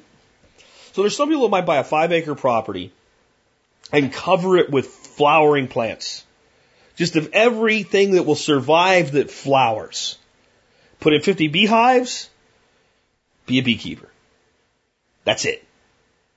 Maybe put a pond in, throw some fish in it, never sell them, just catch a fish once in a while, be a beekeeper and can make a, a living doing it and start selling nucs and, and, and, you know, dividing hives and selling off everything beyond the 50 that they want to support for the direct income. Right? There might be people that put in five, do silvopasture, do food forests, do eggs, stack a bunch of things in. And if you take the guy that really just wants to be a beekeeper and you try to make him go into this multidisciplinary model, he might want to blow his brains out in 24 months. And if you take the guy that needs this kind of project based, move around, not the same thing every day, and say, here's a beekeeping operator, all the 50 hives are there, all the equipment's here, the customer base is there. All you got to do is just, I'm like buying a business in a box, walk in and start running it. He might want to blow his brains out in 24 months. So when I say it's not for everyone, it's it's not for everyone as in some people just shouldn't do it at all. And then it's not for everyone to do it the way everyone else is doing. You also have to find the part of it that actually gives you joy. Remember, we've gone from somebody else designing our lives to designing our own lives. So don't design something you're going to hate. And if you make a mistake, end it. Right? If you bring a certain animal onto your farm, I think we're going to raise these and they're going to work out really well, and they end up being a problem. You don't have a market for them, you don't like their attitude, you don't like whatever it is. Eat them. Freaking eat them and move on and try something else. Don't live with your mistakes. Correct your mistakes. Okay? Um, it is not easy, but it is simple. This is something I've always told people in my years as a consultant in business. It's not easy, but it's simple. And people are like, well, what does that mean? Easy means it's easy, right? Falling on your ass is easy. You just stop standing up and you'll fall on your ass, right? Um, eating Cheetos out of a bag until you're fat is easy. The consequences aren't easy, but doing it's easy. Vegetating your ass in front of the TV set in a recliner watching TV and letting the world go by is easy. But they're not simple. They have so many negative connotations to them that eventually they cost a lot uh, of your life. Simple means it's, it's something you can do. It's something you actually can do. It doesn't, you know, so an example of that. If you're a, a, a regular, you know, Joe or Jane, basic physical health is not really a problem. You don't have a cardiac injury or anything like that. And there's a stack of cinder blocks. And there's a place 100 yards away. And I say, start carrying cinder blocks. And it's even uphill a little bit and it's kind of hot out and you don't really want to. It's not easy. There's, there's physical work involved and you're also like, why am I doing this? There's mental component to it. But when it comes right down to it, the act of picking the cinder block up, walk over here, put a cinder block down, maybe you carry two at a time, whatever it is, however you do it, it is simple, but it requires effort, so it's not easy. And, and that's the reality of these homestead business models. It's actually simple. All the things that you need to do have been done by somebody else, and how they are done is a known. Therefore, you, if you have a basic you know, mental capacity and basic physical health and can find the revenue to do the startup, you can do it. And getting money to do it is also a simple, not easy thing. Getting your life into a position where it, it's right for transition is not easy, but it is simple because the steps are known and the results are predictable.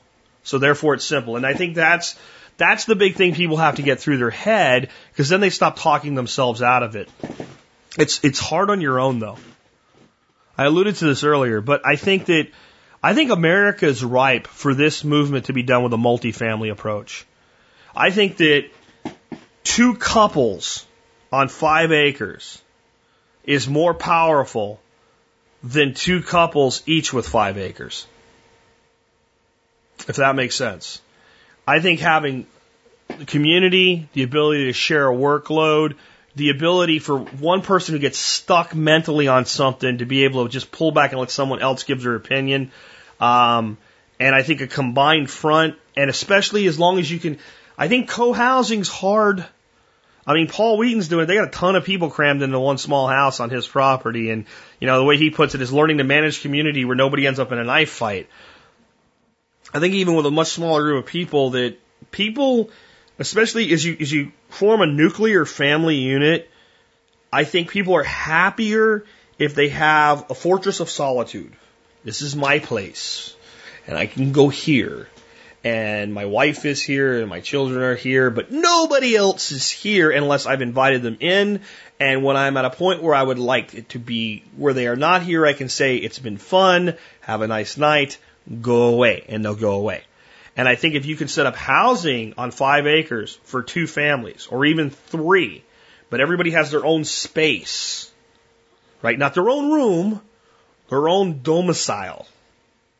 And whether that's tiny houses, mobile housing, small houses, full on, full built houses, I don't know. But I think that approach works. I think that this all ties in eventually for those that are wondering right now to both AgriTrue and Perma Ethos. I think that we'll be creating many opportunities for people doing this through both of those groups. Um, I think with Perma Ethos, you know, the the model is is you know 40, 80, 100 acre farms, but and I think 100's better, but I think we can we can do some things that will allow us to work with smaller pieces of land eventually. I just think we have to skin some pretty big cats before we, we expand our resources that way. Right now, we're resource thin um, in a lot of ways because we have a long way to go to develop systems and prove things out. But as we do that, going in third year, fourth year, a lot of people I think will be able to work with as more of a remote partnership on smaller pieces of land and develop communities together because we'll develop systemic uh, concepts and we'll develop repeatable things and we'll develop a book where you can say, this is how we build a farm. I don't want anybody to wait for that though. I want people building their own little farms right now. Um, I know there's people out there that have 20, 30 acres. Um, there's no reason you guys can't reach out in the community and find two or three families that want to work together build common infrastructure, and then homestead five ish to ten ish acres of that. And, and let the rest be row crops or grazed by a leaser or whatever until you figure out how to maximize what you're dealing with. And there's so many opportunities, but I, I really think that the mindset of the modern homesteader needs to get away from I, I'm going to go out in the middle of nowhere, and you've got to get close enough to population centers to develop a customer base. The the, the power in marketing as you scale down becomes more and more important that you're selling the product to the person that's eating it or consuming it or using it or holding on to it or loving it or whatever it is. That that direct marketing channel as the as the as the as the property decreases in size, the need for direct sales goes up because there's less total volume, so we have to get a better premium per unit.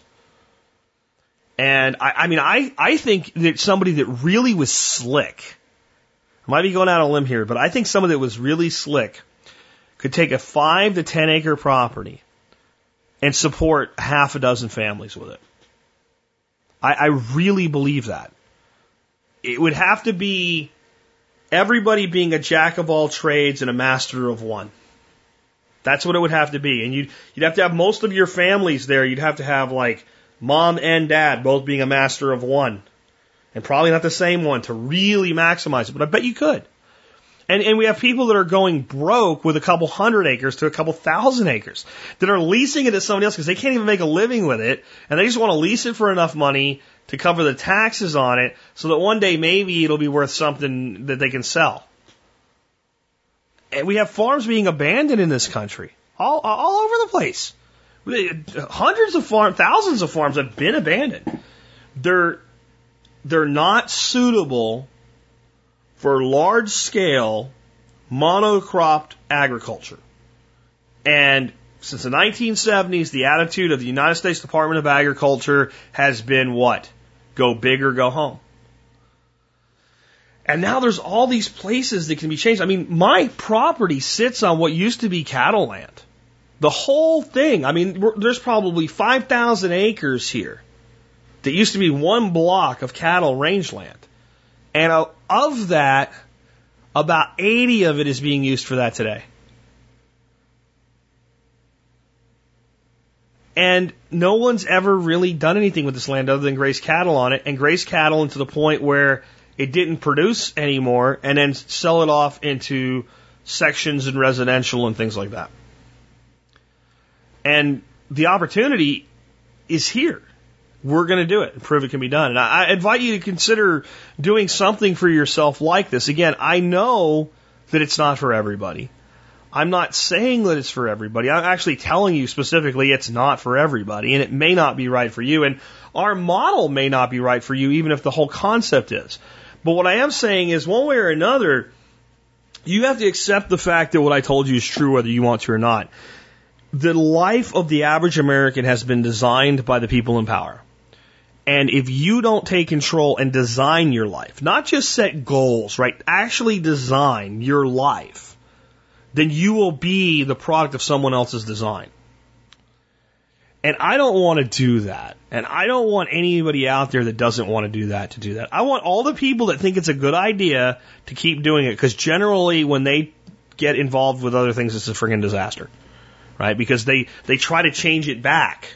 Right? For every suburbanite that moves out to the country, one out of two of the sons of guns want to destroy the country when they get there. So it's hard to find the places where you have the freedom to do this, but they do exist. And if that's what you look for, then sooner or later that's what you'll find. And then you design your life around that type of a, of a lifestyle. I think you got to live where people are to make this work on a small scale, because you're never gonna you're never gonna produce enough on a property this size to provide 100% of your caloric needs. But you can provide enough to total caloric needs to sell some and provide all of them back to yourself. And I, I want to finish up with just a concept of how powerful this can really be, how way to do this. So, one of the guys we had on the show talked about cultivating mushrooms. And he said, this is how you can cultivate an oyster mushroom. It's so easy. Go to Starbucks and get a bunch of, get a bunch of, uh, coffee grinds. And put them in five gallon buckets and take an oyster mushroom and break it up and mix it in with those, uh, those coffee grinds. And, and, and that's it. You don't even really need like dedicated spawn to do this. Keep it moist and dark, and it will fruit, and you'll get mushrooms off of it. Get a several fruitings of it, and then eventually the coffee grounds are spent, and you have a good compost, and you've gotten a lot of mushrooms. Okay, let's think about this. What are my costs of this? Well, once I'm producing mushrooms, I don't have a lot of cost in mushrooms. And five gallon buckets are cheap to free. And coffee grinds from Starbucks, you know, Eh, you can usually get them. They almost always say yes when you ask for them, and you can drive down there and get them. But so your your cost ends up being time and gas to go get the the, the coffee grinds. what if all the coffee grinds would come to you, place themselves into a bucket, and wait for you to be ready to inoculate them? Well, if you have a hundred regular customers I'll bet you 80 of them are coffee drinkers. And what if you gave each one of them a little container and said, "Hey, you want you want to help save the earth or whatever, whatever does it for them?" Yeah, well, okay, all you do is every day when you empty your coffee out, put it in here. And if you use filters instead of a reusable filter like I do, you don't even need to get the filter out. You just dump it in here. And whenever you come here to buy eggs or whatever, dump your coffee in this bucket. Okay? And then we have a little thing over there where you can rinse it out if you want to rinse it out, and then take your container home and bring it back. And I'll give you 20 cents in store credit every time you do that. Every time you bring me a full container, I'll give you 20 cents in store credit. You, see now, now you've you've really cut the time down because instead of getting this big, heavy, wet bag of coffee grinds. If you've ever gotten coffee grinds from Starbucks, it's not like it's it's like a giant garbage bag and there's bags and crap in there. They've even put it in the bucket for you. Now you got to do is inoculate it, grow your mushrooms. You've got a mushroom product to sell fresh and a mushroom that dehydrates well that you can sell as dehydrated. Plus you've got mushrooms you can eat. You can grow um, King Stropharia that way too, and there's probably other mushrooms that can be grown. So you have this whole little gourmet mushroom business where the only thing you do is when the bucket gets full, you crumble up a mushroom and stick it in there. Cool, huh? So that's like we just added a business unit and they do the work for you and they like it. People will think it's cool. They'll actually be more excited about buying the mushrooms because of this. And then you take the, the compost, the mushroom compost, and you can use it, but you can also sell it back to the people who gave it to you. So now they've brought you the, the coffee grinds, they've put it in the bucket for you, You've inoculated it with mushrooms. You sell them the mushrooms back and you sell other people the media back, the, the compost back, anything beyond what you would want to use for yourself. That's pretty cool. Now, how can you just keep this concept going? Well, notice when I said that we're going to do things like, you know, a, a pint of uh, comfrey fertilizer, right? So we take the, the, the bottle, put a deposit on the bottle. When they're done using the stinky fertilizer, they bring the bottle back. They get store credit. You don't give them cash. That keeps them spending. Yeah? The bottle comes back. That bottle can probably come back 10 times, 12 times before you, you, you don't use it again. You don't have to like clean it really good or anything. It's for comfrey tea for plants. It's not going to be a health risk. You're not having to sanitize it. You just fill it, you know, rinse it out maybe and fill it back up. Right? You have a little place, put your bottles here. If you're selling plants, they come in a little plant container, right? When you sell a plant in a container, if you return the container, you get store credit for it.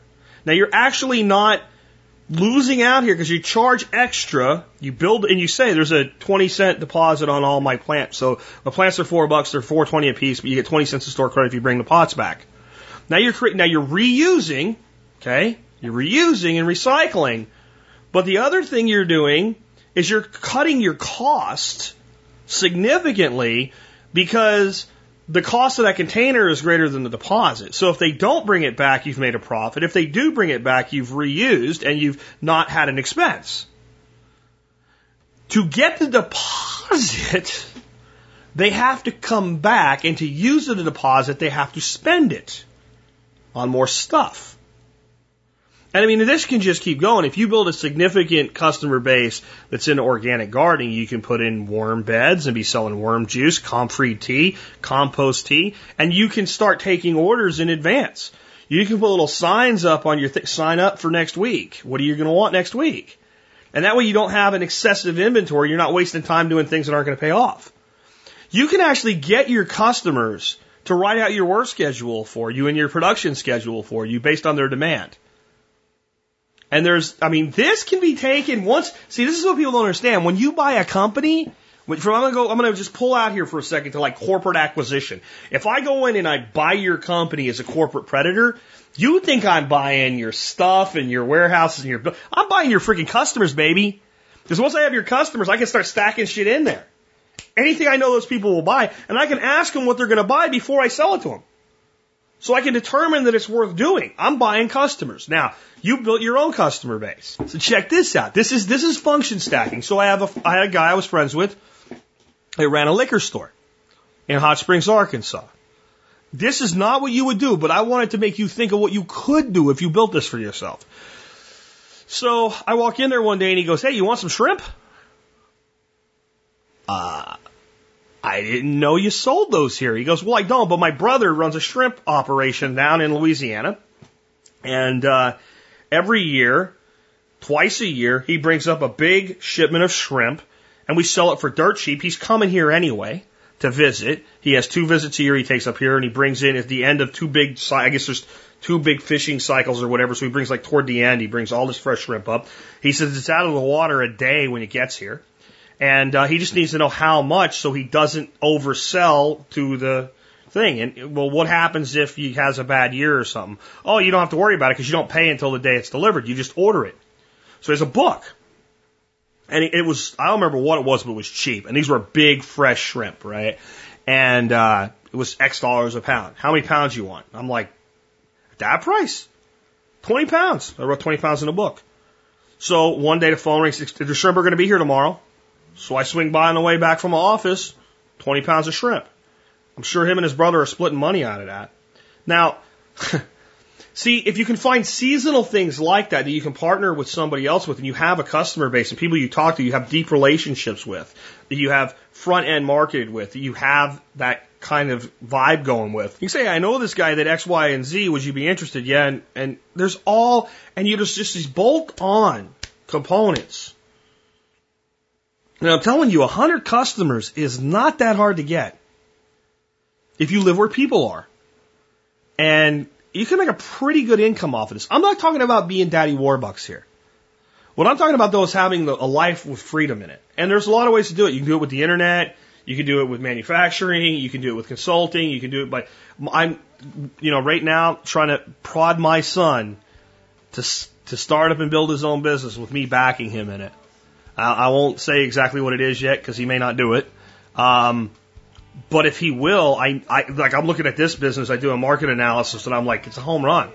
As long as you have the work ethic and the right mindset and do it, it's a home run. It's a business. It has nothing to do with homesteading, nothing to do with permaculture, nothing to do with preparedness. Nothing at all to do with any of those things. It does have to do with building relationships with customers and finding a niche and filling a niche that's, that's, that's underserved. So it, it, it, can be anything. So don't let the fact that I came at it from a homestead standpoint today pigeonhole you. I want you to think, what could you do? And again, remember this. Please, my friends, remember this. If you don't design your life, someone has already done so for you and preordained the path that you will take. So no matter how you do it, please take control of your life today. And with that, this has been Jack Spirko with another edition of the Survival Podcast helping you figure out how to live that better life if times get tough or even if they don't.